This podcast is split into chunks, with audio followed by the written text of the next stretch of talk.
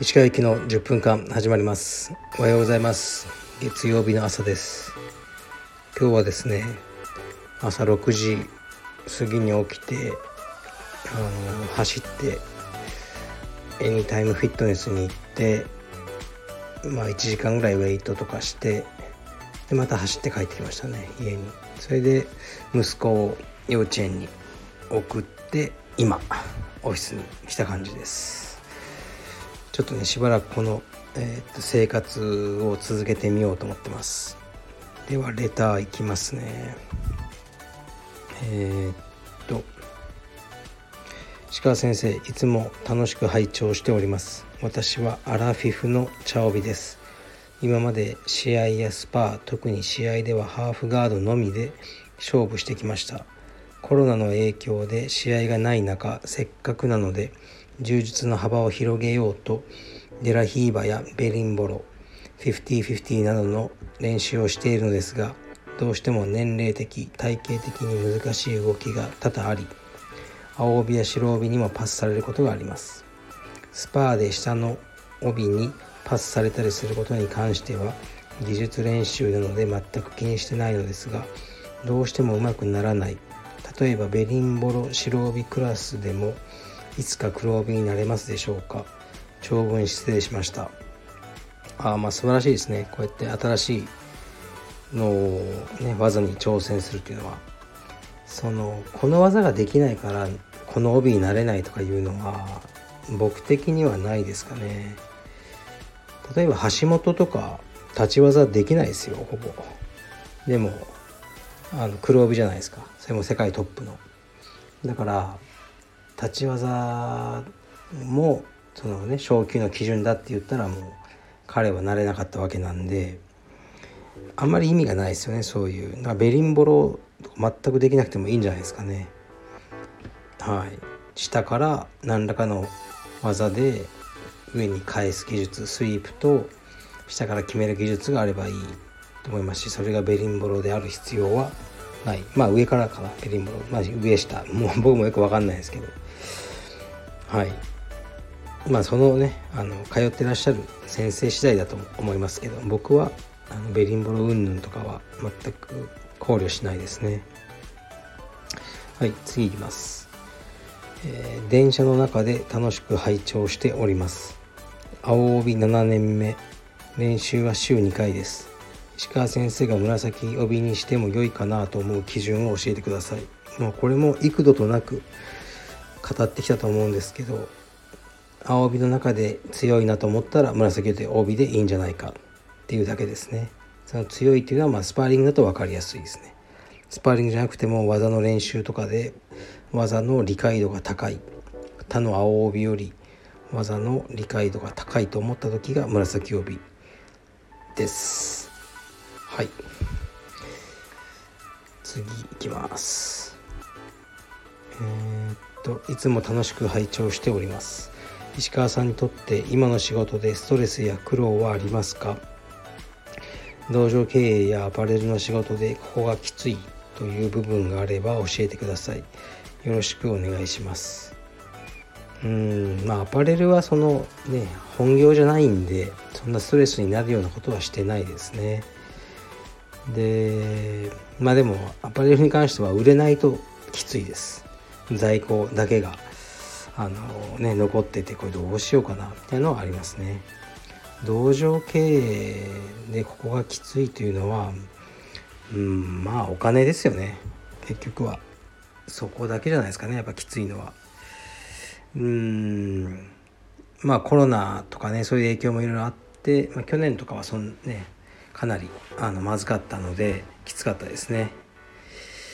でもそんなにうんもう死ぬわけじゃないんでもういつもねそういう話してますけどあのストレスにはしてないですかね。はい。いい意味でそんな高望みもしてないのでうんあのですね。まあ結局でも大体皆さんストレスってほとんど人間関係でしょう。だと思うんですよね。ででもまあ喜びとかねいいことも人間関係で生まれることが多いんですよね。だからそれはもう諸刃の剣と言いますかね。こういろいろあるんですけど僕はもう極力あの誰かと仕事したりとかそういうつながりをあ持たないようにしてるのでそういう人間関係のストレスは少ないですね。少ないけどまあ喜びも少ないみたいな、はい。まあ、それは自分で選んだことなので割り切ってそういう生活をしてます。はい。であと一つぐらいいけるかな。ちょっと待ってくださいね。えー、っとちょっとじゃあ充実充実と全く関係ないやつですね。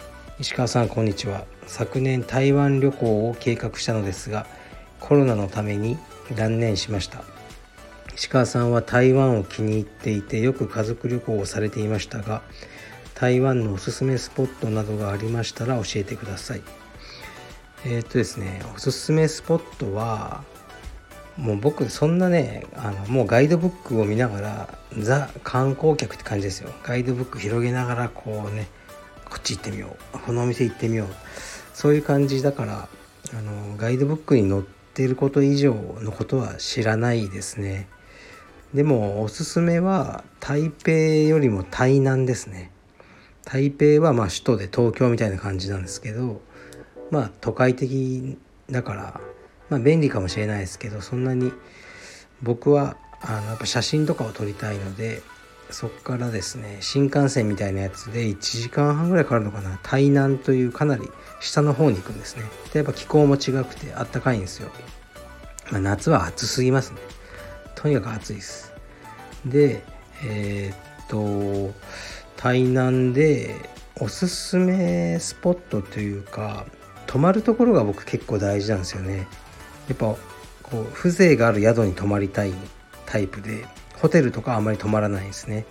確かに不便さはあってもなんか風呂の水がちょっとあの出ないとかたまにあるんですけどそこはねあの頑張って探してこう古民家の宿みたいなとこに毎回泊まってますね。台湾の古い建物。そこにこういるだけで楽しいですね。で台南ねじゃあ何が観光スポットって本当にないんですよね。あのいろんなところを歩いてもう雑貨屋入ったりこう謎の公園とかに行ってあのー、とかですね。なんかどんどんいろんなとこ入っていきますね。裏路地とかにこう入ってってあの小さな屋台でご飯食べたりそういうのが好きなのでここっていうものはあまりないですね。でそう台南はえっとね乳老炭っていうのがあるんですよ。乳老炭っていうのは牛牛肉にお湯の湯って書くんですね。乳老炭っていうそれが、まあ、名物なのかな、まあ、単純にこうお肉が入ってるスープなんですけどちょっと今思い出しただけでちょっと食べたくなっちゃいました。すごい美味しいんですよ。それ好きで。でニューロータンもいろんなお店があるんですね。基本的になんか朝食べるものなのかな。なんか朝に多い気がしますけど。でそういうのをこう探してあのー、食べに行ったりするのが好きですね。だからそこまでこうね観光っていうのないんですよね。うん。ヨーロッパとかも行きましたけど例えばモン・サン・ミシェルとかえー、っとねサグラダ・ファミリアとか行ったんですけどもああいうのってもうテレビとかネットで見尽くしてるじゃないですか。しかも加工されたすごく僕はその写真が好きだから分かるんですよ。どういう加工をしてどう撮ってるかとか。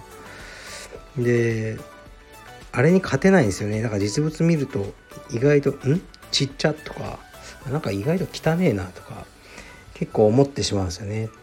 あのやっぱ処理大きく見えるように加工処理された写真とかばかりを見るので。だからこうエッフェル塔とか、うん、凱旋門とかまあ行きましたけどなんかあんまりいいでしたね。そういういわゆるこう大きな建物を見に行くっていうのはあまりモチベーションなくて台湾とかの街をブラブラ歩いて美味しいものを見つけながらあのうん、ただ歩く。そういう旅しかしてないですね。すいません。はい。じゃあ今日月曜日。今日も頑張っていきましょう。失礼します。